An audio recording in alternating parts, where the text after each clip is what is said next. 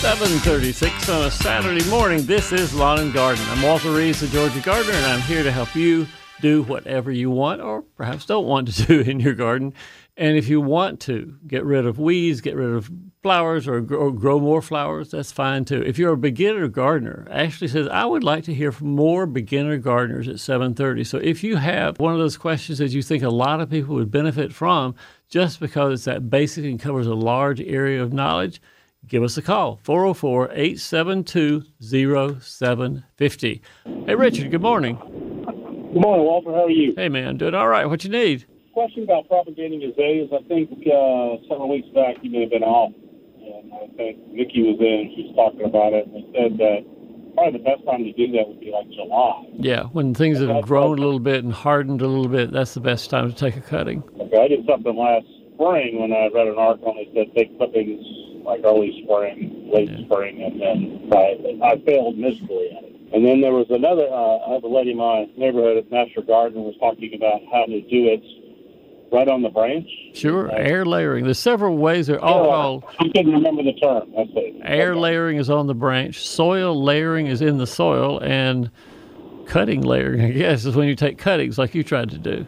So how do you do all that? Well, um, in brief, basically you take a cutting when the again when the when the branch is hardened a little bit. You only take a cutting about six or eight inches long, and so on your azalea, you go and try to snap one at about the six inch level. When it snaps cleanly like a pencil, then it's ready, it's hard, and you can take other cuttings from the rest of the azalea to propagate. And again, that's sometime in June, early July.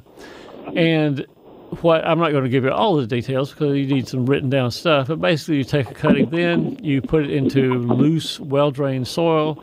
Put a what I use myself is a dome that I make out of a two liter soft drink bottle. Take a Coke bottle, cut the bottom off, and put it over the cutting, and then keep it moist and put it in a sort of a shady, bright shade location. It will, after uh, eight weeks or so, you'll get a root at the bottom of the cutting and let it grow out for the next several months. And pretty soon you've got a little azalea you can put wherever you want to. So that's one way of doing it in the soil. Uh, another way is the your master gardener friend who said she air layered things. That's when you scrape the branch on the azalea, a bigger branch, probably about an eighth to a quarter inch big.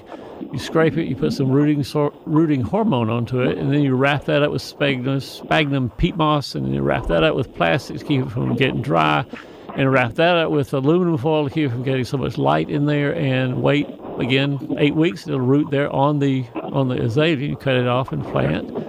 And the other one, if you have a big azalea, a lot of times they'll do it all naturally by themselves. The limbs will touch the ground, and they will simply root there where they touch the ground. So that's called soil layering.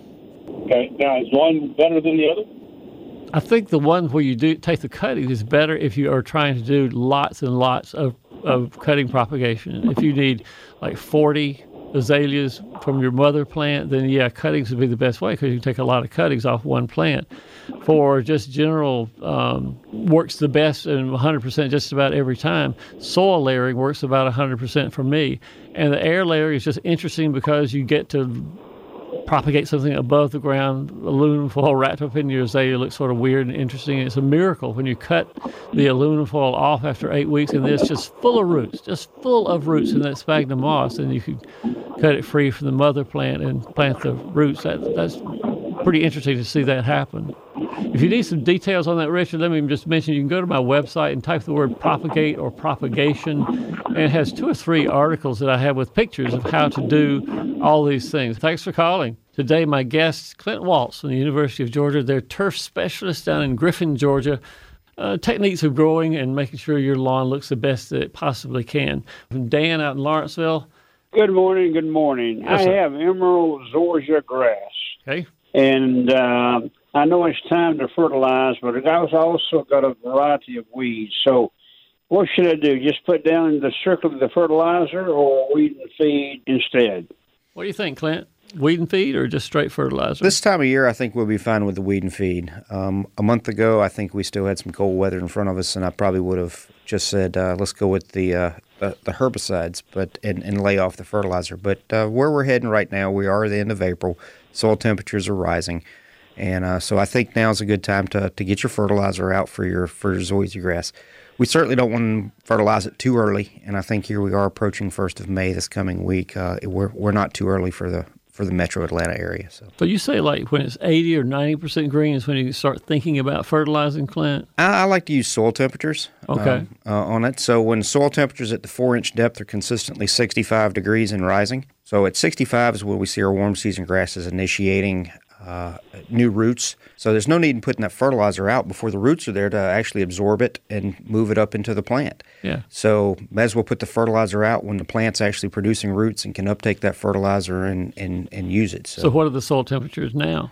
Uh, actually, I was looking at some data earlier this week. Uh, the average for the month of, of, of April in Griffin, so you think about that being centrally located to the state of Georgia, uh, was 64.1. So uh, just right there at the at the precipice. Yes, so um, uh, on it. But uh, I, I, we're warming up over the last couple of weeks, and, and this coming week, I think we'll see things moving in the right direction. So. All right. So basically, now Dan, you can do weed and feed. Earlier, you wouldn't want to put fertilizer out earlier because the roots weren't there. But as now the roots are starting to grow, you can put a fertilizer or I guess weed and feed. Either one would be fine. If you got weeds, weed and feed. Okay, now if I do the weed and feed now, do I come back later with the fertilizer, and if so, when? Well, the the feed part of the weed and feed is fertilizer. So, you how many applications can you do of weed and feed, Clint? On zoysia grass, you may not need more than one. Okay. Um, on this, because I suspect what he's got right now is more of the winter annual broadleafs. Yeah. So if he's putting yes, out a if if you're putting out a weed and feed right now, I'd be looking at the fertilizer broadleaf weed combination type of things uh, on it, and many of those annual broadleaf weeds are, are going to die out here in the next couple of three weeks. And uh, so one application is just going to make them good and sick, and as weather warms up, they're going to wind up kind of going over the edge. So I would think just a single application of, of your weed and feed right now. Uh, and then be, on zoysia, how many times would you fertilize, fertilize with zoysia fertilizer sure. or with turf fertilizer? Uh, for zoysia grass, my recommendation there is four half pound applications throughout the growing season. So if you wait, put a wait a minute, you're going to say something that people don't know what you're talking about. It's not a half a pound of fertilizer you're talking about, though. It's half a pound of nitrogen. Very good. And right? how do you figure out what's half a pound of nitrogen? Well, you got to do a little bit of math based on, on where, where you are on that fertilizer analysis there um, on it. But um, the quick quick on that is is uh, if if I put out a half a pound of nitrogen per thousand square foot in yeah. May, yeah. half pound in June, half pound in July, half pound in August. Uh, so zoysia grass doesn't need a lot of fertilizer. Uh, so feeding it just with uh, half a pound of nitrogen four times uh, once a month throughout the summer, um, we can grow some really good zoysia grass. I think I can describe the math well enough. Okay. I can do actually two ways to describe the math. First way, you take the first number of the fertilizer bag, maybe let's say a 20, 25, 3, 8, something like that take the first number, that's the nitrogen number, divide it into 100, and the result is how many pounds will give, or how many pounds of that fertilizer will give you one pound of nitrogen. So if 25 goes to 104 times, four pounds of that fertilizer gives you one pound of nitrogen. And half of that would be obviously two, two. pounds. So you put two pounds of uh, put two pounds of fertilizer out to give you half a pound of nitrogen. The other way, in my observation, Clint, the label on the fertilizer bag almost always says the rate for this bag will give you about a pound of nitrogen per thousand square feet. So you just half whatever it says on the back of the bag. Very good. Uh, what's I think the the modern terminology? That's a nice little hack. a little hack right there. Uh, I'm, I'm learning. I'm learning some of these these new terminologies too, and then this hack thing is, is kind of a new one to me. But uh, right. I, I, think that's a, a, great way to look at it. And you're right. Uh, many times those bags are calibrated based on a on a pound of pound of N per thousand.